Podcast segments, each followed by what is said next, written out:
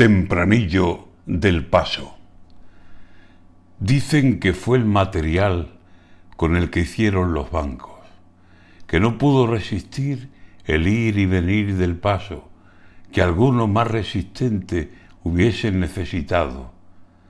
Dicen que fue el material que al final resultó blando y pasó lo que pasó, que si no es por esos brazos que la defienden de todo, hoy estaríamos hablando de un suceso lamentable que en el mundo rociano hubiese abierto una herida que quién hubiese curado.